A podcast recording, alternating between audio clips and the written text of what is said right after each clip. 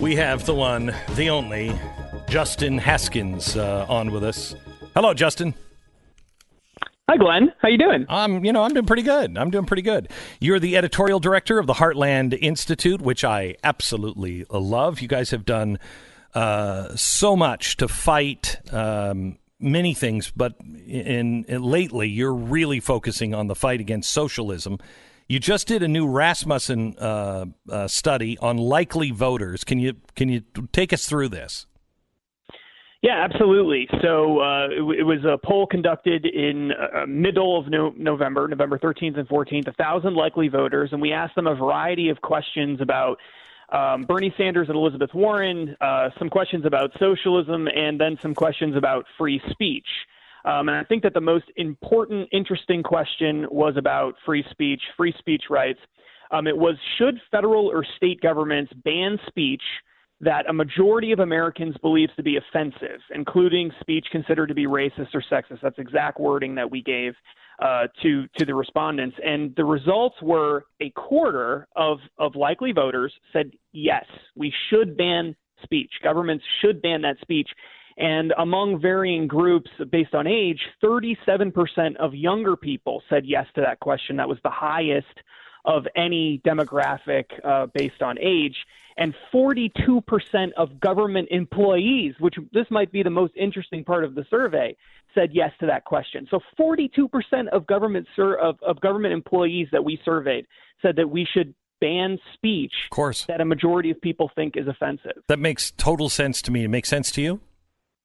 It makes absolute sense to me, especially when you think of this as a national survey, right? We're not polling people who are in Washington, D.C. So so we're polling government workers across the country. Well, who are most government workers in most parts of the country? Well, they're teachers.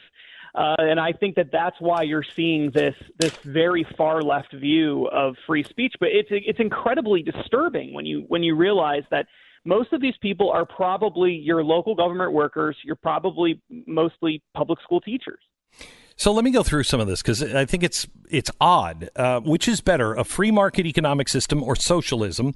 Sixty nine percent, which is you know good for today, I guess. Sixty nine percent said a free market economic system.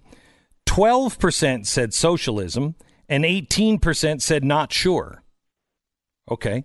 That's right. Would you vote for a presidential candidate who identifies him or herself as a socialist? 26% said yes. There's only 12% that would identify as a socialist. 26% said yes. 50% said no. 24% said not sure. Not where I'd like it, but not horrible, if you will.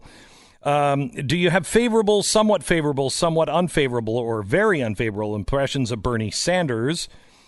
18% very favorable, 29% somewhat favorable, uh, 17 somewhat unfavorable, 31 uh, very unfavorable, and five not sure.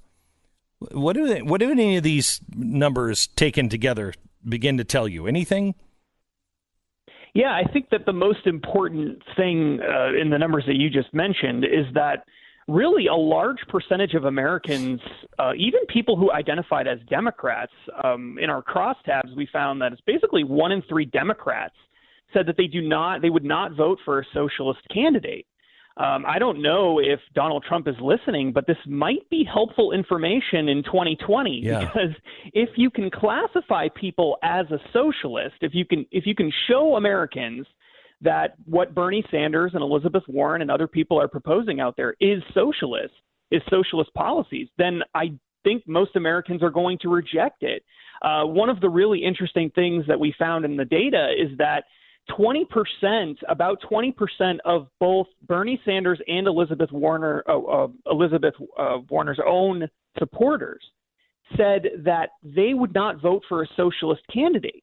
We're talking about the the, mo- the people who had the highest favorability view of Bernie Sanders said that they would not vote for a socialist candidate for president. Well, that's that's really interesting. Do they not realize that Bernie Sanders is a socialist? I mean, do they not know that that's who they're that they're supporting? And, I mean, I think that that tells you that a lot of people are very confused about what they're hearing from people like Bernie Sanders and Elizabeth Warren. Do you support legislation that would ban private ownership of assault rifles? 49% said yes, 43% said no, and only 8% are not sure. Yeah, very, very disturbing. Um, I think. I think that the, the the not just the assault rifle question, but also the question that we asked about the Second Amendment. Do you support um, repealing? Do you support repealing the Second Amendment, which currently guarantees America's right to bear arms? Twenty-four percent said yes. Ten percent said not sure. Sixty-six percent said no. That's right, and a third of eighteen to thirty-nine year olds, um, a third, thirty-three percent, said that they would support banning the Second Amendment. So uh, it's 24% overall of all likely voters, but 33% of younger people. So over time, this is going to get uh, is only going to become a bigger problem. And, and about a third, by the way, of Democrats said that they support repealing the Second Amendment. So I think we have a lot of work to do, Glenn, teaching yeah. people about the importance of the Second Amendment and what it really means. Well, it's what's um, what's frightening is this. Also, this is showing the the deterioration of the Bill of Rights, the First Amendment and the Second Amendment. You lose those, you lose everything else. Yeah, without question. And I think it goes all the way back to what we talked about earlier in the conversation when we were saying that uh, there's such a high support for socialism amongst government workers. And most of those government workers are teachers. What are they teaching our kids? Yeah. They're teaching our kids that the Second Amendment is awful and that it should be repealed. They're teaching our kids that hate speech, that things that are considered to be offensive speech should not be allowed in a free society. They are they are teaching our kids to reject the Constitution, to reject the Bill of Rights, to reject individual liberty, and that's why I think you're seeing younger people support these socialist policies at a much higher rate than you're seeing older people so I just want to give, I just want to restate these. 46% of those who identified as working for the government, you say it's mainly teachers, support legislation that would ban private ownership of assault wi- uh, rifles. Only 43% of independents and 32% of Republicans say they support legislation that would ban private ownership of assault style rifles. 32% of Republicans would? Well, you got to remember that that I think that that's pretty accurate. These are likely voters. I think that that's a reflection of what's been going on with the media and the fact that media has been banging this drum for a very long time and that most people still don't really understand what assault rifles are. Uh, support amongst Republicans for repealing the Second Amendment uh, was pretty low. Um, so I think that's a positive. But I, I think that people don't understand what socialism is. I don't think they understand what assault rifles are. I don't think that they understand what rights are. Um, what rights are, yeah. right? I think fundamentally they do not understand the importance of freedom. I think that's what this shows predominantly, and that's where we need to focus our attention. And I think it's worse with younger people than with older people. It's worth, worse with Democrats than with Republicans it's even worse with Bernie Sanders supporters and Elizabeth Warren supporters, but it's it's not good all across the board. We have to start with foundational core principles and work our way up from there. How, do you do that, Justin? I mean, I know this is what you do for a living at the Heartland Institute. This is what you do for a living. How do you do that? How do we turn this that, around when it's it's our it is institutionalized in our educational system from birth to graduation. Right. So the two things I think the two most important ways to battle uh, these problems to fight against socialism. Number one, you absolutely every single parent, every single grandparent, aunt, uncle, friend, family member who's concerned about this issue needs to talk to younger people about these issues. They need to teach kids while they're in the school system, before they get into the public school system, basic core concepts about individual rights and respecting other people's rights.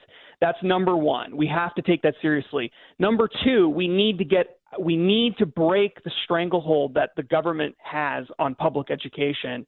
And we and the only way to do that is with school choice. There are universal school choice ideas that have been out there for a very long time, universal education savings accounts programs, et cetera. We don't have them even in the most conservative states. Why don't we have that in states like Texas and Alabama and places where Republicans have, have, been in charge for a long time? We don't have it there either. It is shocking to me how bad Texas is. You know, I lived here in the 80s And Texas was a different place in the 80s compared to what it is now. It has drifted far.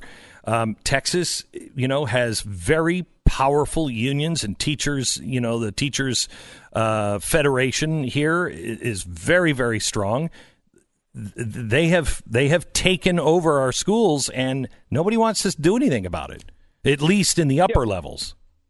You're right, and it's it's not just in Texas; it's all across oh, I know. the country. It's it, the most conservative states in the country. The teachers' unions are still the most powerful political organization at the state level in many cases, but especially at the local level. I mean, the lo- at the local level, teachers dominate virtually every election. They decide who is going to be put in control of school boards and local elections for, for city council and things like that. It's mostly decided by teachers, and teachers are being taught at far left teachers' colleges uh, across the country where they're being indoctrinated with the idea that they need to be indoctrinating other people about socialism. And so it's this endless cycle, this drift in, in conservative states and in liberal states and in moderate states, this, this drift towards socialism because foundationally, uh, the people who are teaching younger people are all on the left side of the political spectrum. And the only way to get rid of that is to have school choice so that parents can take their kids out of those schools and put them in schools that embrace the values that they believe in. But right now, unless you can afford a private school or unless you can afford to homeschool your child, you don't have that that option. And so conservatives need to make it clear that if it, no Republican should be supported, no conservative candidate should be supported, no Democrat, no political candidate should be supported unless they embrace school choice. Well, thank you for uh, doing the survey and uh, and uh, breaking that uh, survey here, and uh, hopefully it will be picked up because I, I think so many people uh, have no idea how bad things are really truly getting in America, and something better wake them up pretty soon. Justin, thank you so much. Thanks, Glenn. You bet. Bye bye. By the way, uh, Justin is uh, a guy who has uh, helped write the next book called uh, Arguing with Socialists. Uh, it comes out after the first of the year. I think it comes out right right before the uh, Super Tuesday, does it not? Arguing Against Socialists. It's a great, great book. You know, cut from the cloth of the arguing with idiots and and an inconvenient book. You're going to love it, and it makes a great gift for anyone who is being indoctrinated in school. uh, they may not like it so much, but they'll read if they just open it. If they'll just open it, all of the facts are in the. I mean, I think this is the most footnotes we have of any book we've ever written, uh, and it's all well documented. And it's hard to argue. Hard to argue if they'll just open it. Good luck with that, but buy it for them anyway, and maybe yeah. one day they'll be stuck in an elevator with it, and well, they'll be forced to read it. Yeah, well, I mean, here's the thing: it, what's going to happen is you're going to have it, you're going to read it, and then when they're sitting around and they're talking to you, you're going to know what their argument is, and you're going to be able to argue it yourself. Mm-hmm. So.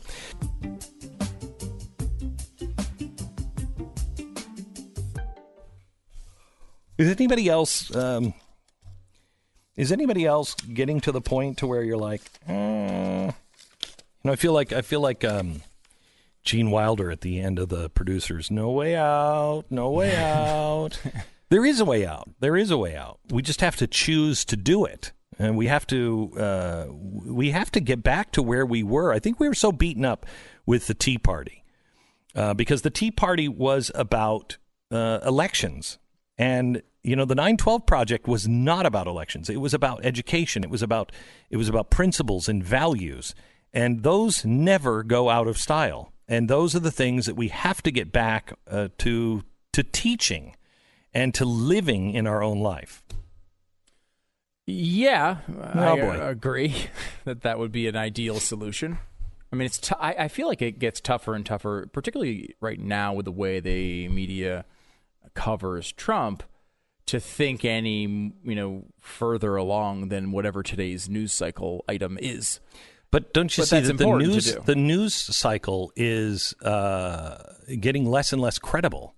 Yeah, oh no, I, I mean, agree. people are not watching it as much as they used to. They're not listening to it as much. I mean, we pay in media in talk radio, we pay more attention to the uh, mainstream media than I think the average person does. The average person doesn't. They'll get it from Facebook and everything else.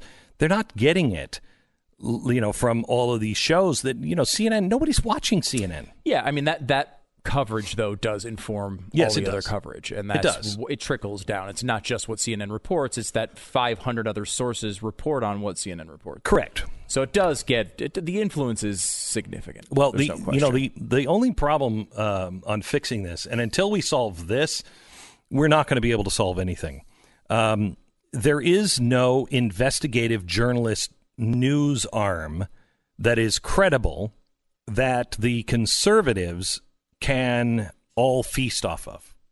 You know, like for instance, we do investigative, you know, uh, reporting on Ukraine.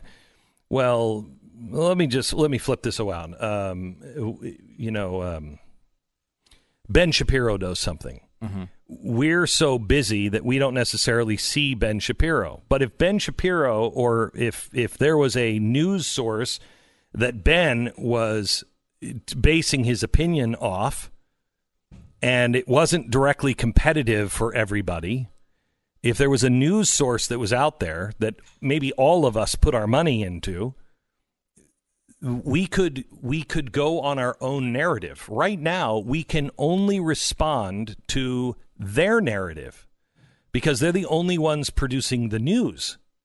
We're commenting on it. We need a conservative news that's credible, that is big, robust, and can compete, has the money to be able to compete. Because if we're all going off of CNN, we're all going to be talking about what they want us to talk about. Right. They're setting the agenda. Right. And we can say, well, this part of it is wrong, wrong. and here's why. Right. But we're still responding to them. They don't have to respond to us because we're just voices and opinions on what they've done. Mm-hmm if there is credible journalism being done on the right that we can all comment on, then we flip the table and everybody has to respond. They have to respond to what our journalists have dug up and said. And that's only going to happen if all of the people on the right start to get together and try to develop some associated press. You're listening to Glenn.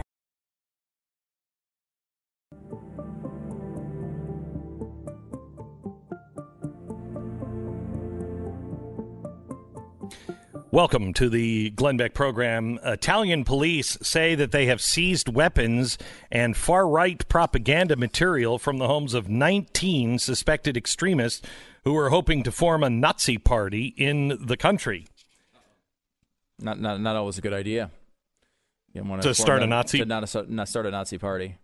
Not, it's also you know not, I, I, th- this is going to be extremely unpopular and will be taken out of context. So just know here is the whole context. Mm-hmm. I completely understand in Germany why they did that. I mean, at they the time the they banned the Nazi Party, mm-hmm. and you know, at the time, I can't imagine. You know, if if you just fought that war and you got out of a concentration camp, and somebody's like, "Yeah, well, my neighbor's going to a Nazi rally," you'd be like, "What? Whoa, whoa, wait, what? wait, that's still happening? It's still wait, happening? What? Didn't we just defeat that? Yeah. I mean, it's it. So I don't know what I would have done in Germany. Um, however, the idea that the Italian police are going to shut down these people. Now, if it's violent, yes. And strangely, Nazis usually are. Hmm. Um, but the idea of shutting down a party or shutting down speech really bothers me. It, you know, it, uh, it seems foreign is the way I would put it. Yes. It, you know, uh, it, it seems like a weird cultural thing that would happen in Europe, but couldn't happen here because we have something called a First Amendment. And no matter how bad the ideas are from a, I mean, there have been. I mean, the American Nazi Party is, it was a, Oh, in the 1930s, thing. it was huge. It was huge. It, it but supported I mean, even, FDR. But even way after the war, Mm-hmm. I mean, it was still active in the in the United States. Uh, one of the, they had a presidential candidate who would run all the time. Eventually, was assassinated, shockingly, by by another Nazi. Um, but uh, they that was something that's real, and, and to this day, I mean, you know, we all know, people in this audience at least know that communists have killed a lot more people than Nazis have, and we have an American Communist Party too. We have a Socialist Workers Party. We have a bunch of parties that represent communism I have a here. real problem with the the communist witch hunt of the 1950s. I mean, we didn't have a right to You go in and, and Yeah, that's that's not American. It's not American. It's not American to say that specific ideas should be banned. We we dismiss them, we mock them, we win against them, but we don't ban political parties. Un- obviously, there are exceptions at the extremes when you're talking about like if a party is advocating the murder of the guy down the street. Well, that's a totally different law. Yeah, that would, it's not we're about. violent. Right. But I mean, an idea, like in, up until including the idea that, hey, um, you know, Bob over there is in the Nazi party. He thinks he's superior to Jews. Is that allowed? Yeah, he can say that. Yeah. He can say it. He can form an entire party around how he's better than Jews. And he can try to change the laws. Uh, I will fight every day to make sure that he does not succeed. Uh, and he won't succeed in this country because that is not that's not what this country was built on. Here, here's here's a, a real life example. Mm-hmm. Uh, how can you be against white supremacy in the United States of America and the idea of living in a supremacist state based on race and class, but then support a state like Israel that is built on supremacy? So this is Linda Sarsour, Of course. that is saying that Jews think they are supreme to everyone else. No, no, that's not that's not what they think. No. that's not what they think. Um, and does she have a right to say that? Yes. Do I have a right to disagree with her vehemently? Yes. Do I have a right to say she should go to jail for that? No. No one no one has that right. Because once you take that uh, right from her, it can be taken from you. and, and that's not even the that's a, a good re- way to personalize it but it's not the reason you do it it's you don't do it because it could be taken away from you whether whether you think that can happen or not that's a good way of personalizing it so you realize the impact of it but in reality if their ideas are terrible they're still allowed to be said we say this a lot of people make this point um, all the time with abortion where they'll say uh, people on the on the right will say look you're aborting all these kids. You could have aborted the next Einstein. You could have aborted uh, the next scientist or, or world leader. That's absolutely true. You also could have aborted a bunch of people who suck, who are the people that get in your way at McDonald's in the drive-through and take too long, I and the person who screws up your, your your order at the window. them. And right, exactly. That's the point. Right. Whether they're the next world leader or the next Einstein, it doesn't matter. They get a right to live. They get a chance to live their lives. Um, that's really, really important. And a lot of times we kind of personalize it and say, well, if we lose, uh, if they lose their right to speak, well, we might lose our right to speak. Well, whether we do or not is not the issue. It is their right to say dumb things. So you know what you know what happened is there was this perversion, I think, of this American idea that you don't talk religion in politics. yeah. And you didn't do that because polite company, you just don't talk about that stuff. But that didn't come from uh, anything other than, I mean, I got the lectures when I was a kid. I'm sure you did too. Your parents would talk to you and say, they have a right. They have a right to believe that. You can think that they're wrong all you want, but you don't tell them what to think. You don't tell them, unless they're breaking the law and hurting other people, you don't tell them what to think or do.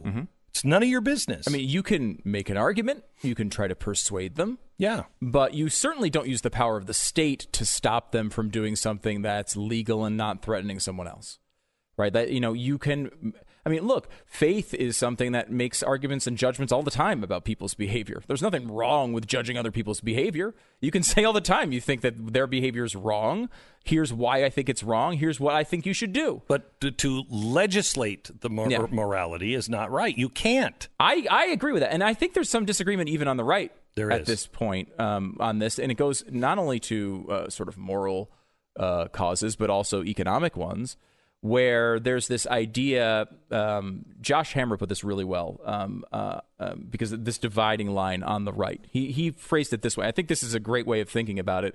And I have a really clear answer to this one, but I do think that this is the divide on the right as it stands today. He says uh, the fundamental dividing question right now for those of us on the political right is individual liberty worth pursuing as an intrinsically just end, or is it merely a means sometimes worth pursuing toward a distinct political end, like justice or human suffering No, or it's a just end. And It's, It's a an just absolute. end in and of itself Yeah. to me.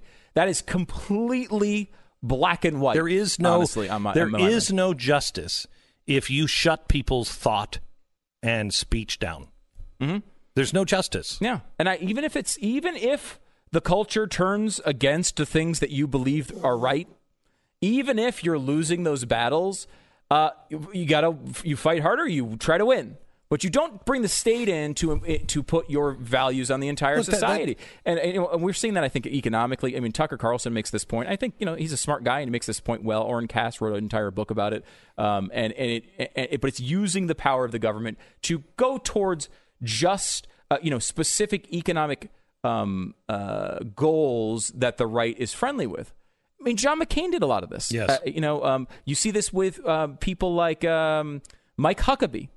Uh, where he will take the power of his office as governor, and you know what I believe, uh, gluttony is wrong, and people are too fat, and we should we should change the way people eat. B- Bloomberg is a great example of it. Uh, although sometimes his ends are liberal, he, sometimes they are. They were conservative, but he uses uses the state to push those things through. And you know, when it We- comes, there are there are exceptions, and there's there's nuance throughout this entire argument. But to me, as a fundamental question, the the freedom and the and liberty is the is the end. That's what we're that's what No, we're, look, we're we're targeting. Here. This is really this is really so very simple. I don't know why there's disagreement on it if you believe in the Declaration of Independence. The Declaration of Independence is our mission statement. It was the letter to the king, look, you don't understand us. You don't even know who we are. We think differently here.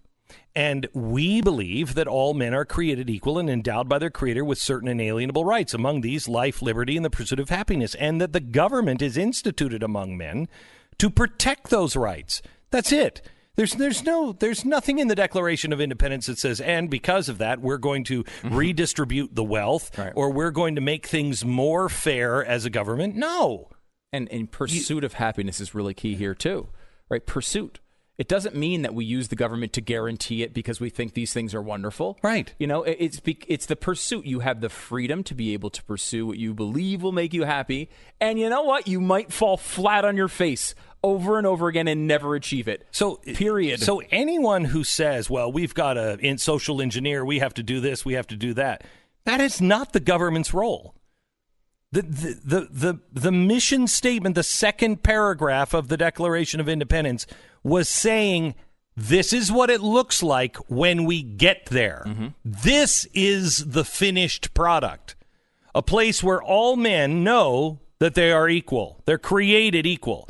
And they can pursue that happiness any way they want.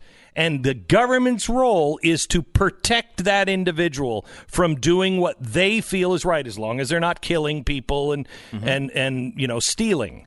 That's it. That's what we're supposed to be doing. We believe, as Americans, or at least we used to, we believe in the power of the individual. And if you want to empower individuals, you're going to have to live with the fact they're going to make choices that you're not going to like. You're a parent. When you're a parent, you know at some point you've got to let it go. You've done everything you can. They're going to make decisions that you don't agree with. Some of them might work out to your surprise. Some of them are going to end exactly the way you thought that they would end. But you don't tell your children exactly what to do, or you drive a wedge between you and them. You'll destroy your relationship. We are looking at our government as a parent and telling the parent to get involved in all of these adults' lives and tell them what's right or wrong. It automatically drives a wedge between people and between the government. That that's not who we are. That's not what this system was meant to be. You want that system, design a new system. But that's not what this one is. Yeah, I, I I agree with you. I mean, and and that's the part that bothers me. I mean, the second part of this statement, which is is individual liberty merely an uh, means sometimes worth pursuing toward a distinct political end, is the way the left thinks about the world. Yes. the left uses individual liberty when they want abortion. It's a nice little trick to get you. They want abortion, so that one thing they say individual liberty is really important. Can't get in the way of uh, between a, a woman and her doctor. It's her body, her choice. It's all individual liberty because it's not a principle. It's just a means to get to whatever they want today.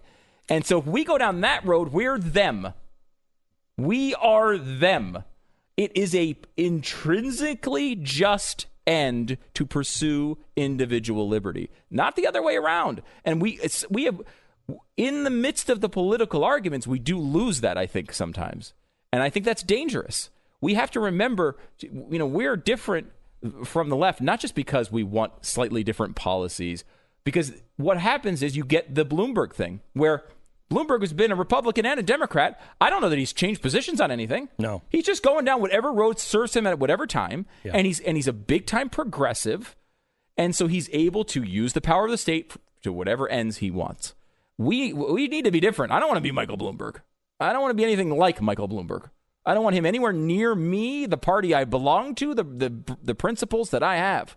He's no, and it is largely soda based. My opposition, sure, but it's true. I don't right. want to be anywhere near the guy. Sure, right.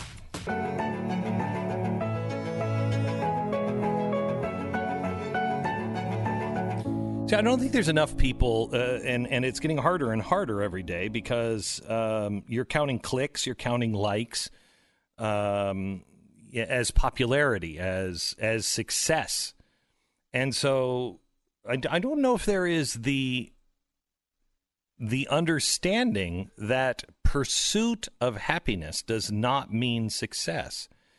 You know, America has been made into a land of stuff and a land of plenty. Whoever has the most wins and is happy.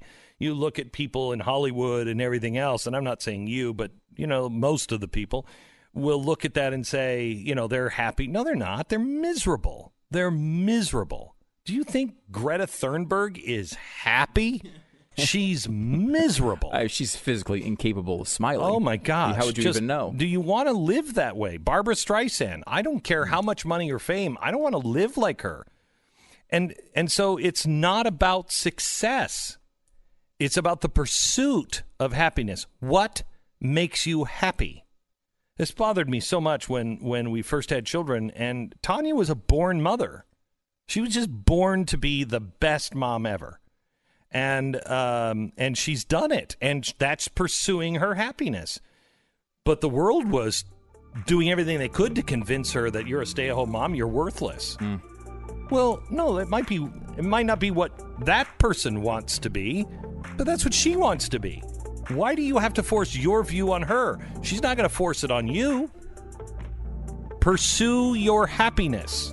And happiness, believe me, does not come with money and success. You can rent it, but it's a very short term. Very short term. Happiness comes from doing what you feel is right. You're listening to Glenn